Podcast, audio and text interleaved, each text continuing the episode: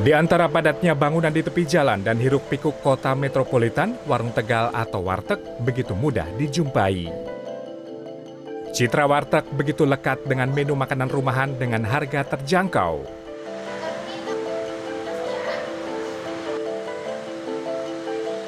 Dahulu, warteg identik dengan kalangan ekonomi menengah ke bawah. Namun citra itu perlahan sirna lewat transformasi bisnis nasi dengan beragam lauk pauk yang menyasar semua kalangan. Usaha warteg jadi menggiurkan dengan segmen pasar para pengadu nasib di ibu kota.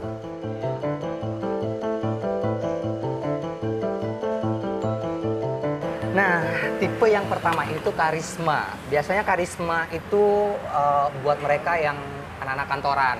Biasanya kalau dari sisi harga ataupun lokasi, biasanya memang untuk mereka yang medium ke high. Versi warteg ya. Dan menunya sendiri kurang lebih itu ada sekitar 60 sampai 100. Banyak. Karena memang orang kantor kalau mau makan biasanya lebih suka yang variatif.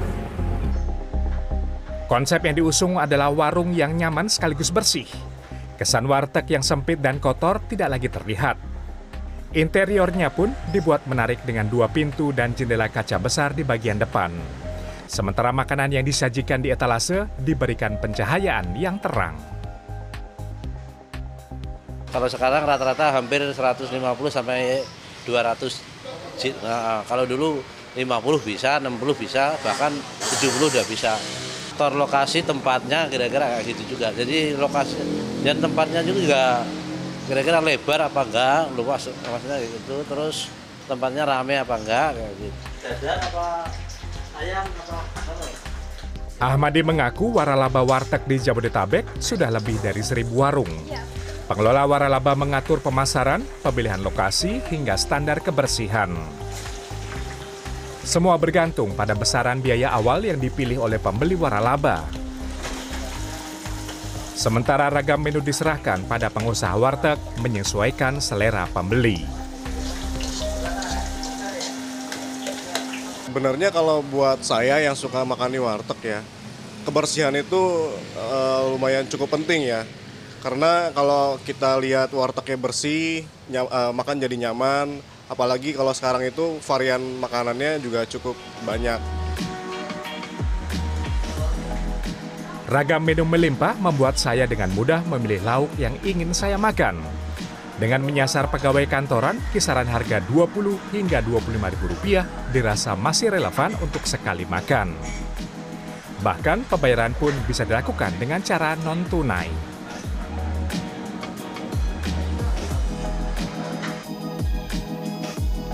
Warteg kini bukan lagi sekedar usaha individu, tetapi bisnis kolektif. Secara kolektif pula, para pelaku waralaba berkompetisi dengan cara berbeda. Masih dalam satu naungan, Warteg Mamoka menawarkan kesan yang lebih sederhana. Dari sisi menu, sebenarnya tidak terlalu berbeda signifikan dengan tipe sebelumnya. Tapi kalau yang Mamoka ini, mungkin jumlahnya tidak sebanyak yang karisma. Dia ada di sekitaran 40 ke 50 jenis menu. Tapi tetap banyak. Lihat aja orang-orang bisa milih macam-macam makanan dan pasti kenyang. Wah.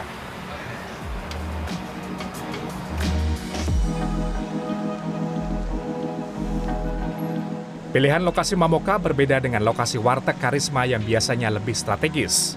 Uniknya, warteg Mamoka kerap memberikan potongan harga bagi pengunjung, termasuk pada pengemudi ojek online. Laratan terus sama makanan ada yang dipromosikan sama franchise. Ya, seperti Jumat, berkah, es teh manis. Kadang-kadang ada yang di sama franchise-nya. Warteg Mamoka memang menyasar segmen pembeli di bawah segmen warteg karisma. Hal ini tercermin dari harga jual di kisaran 15 hingga 20 ribu rupiah sekali makan. Meski demikian, urusan kebersihan tetap punya standar yang sama. Lokasi dekat samping tempat kerja kan jadi ya, jadi lebih enak. Nyaman juga di sini tempatnya bersih. Apa lagi? Sama sambal. Sambal sambal. Bentuk transformasi warteg tidak hanya pada tampilan etalase dan interior. Digitalisasi juga merambah pelaku usaha warteg. Lewat aplikasi Wayo yang diusung Peter Scherer, pelaku usaha warteg bisa memesan pasokan bahan baku.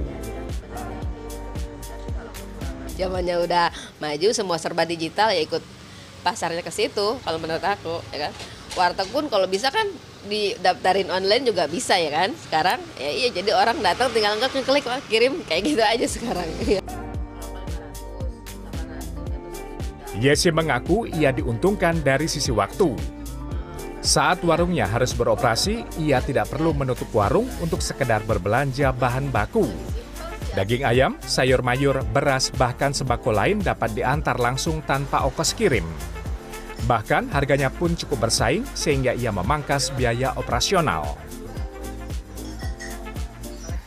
Dan memang keniscayaan sebuah teknologi itu bisa membantu aktivitas orang, khususnya pengusaha warteg yang tadinya harus berbelanja membeli bahan-bahan langsung, tetapi bisa melalui aplikasi. Dan ini bentuk transformasi lain dari warteg yang dulunya mungkin belum terpikirkan, tetapi bisa memberikan manfaat. Zaman menuntut pelaku usaha warteg untuk terus berinovasi. Warteg terus berkembang sekaligus menawarkan ragam pilihan bagi warga di setiap sisi kota. Roni Satria, Kurnia Yuniarwan, Jakarta.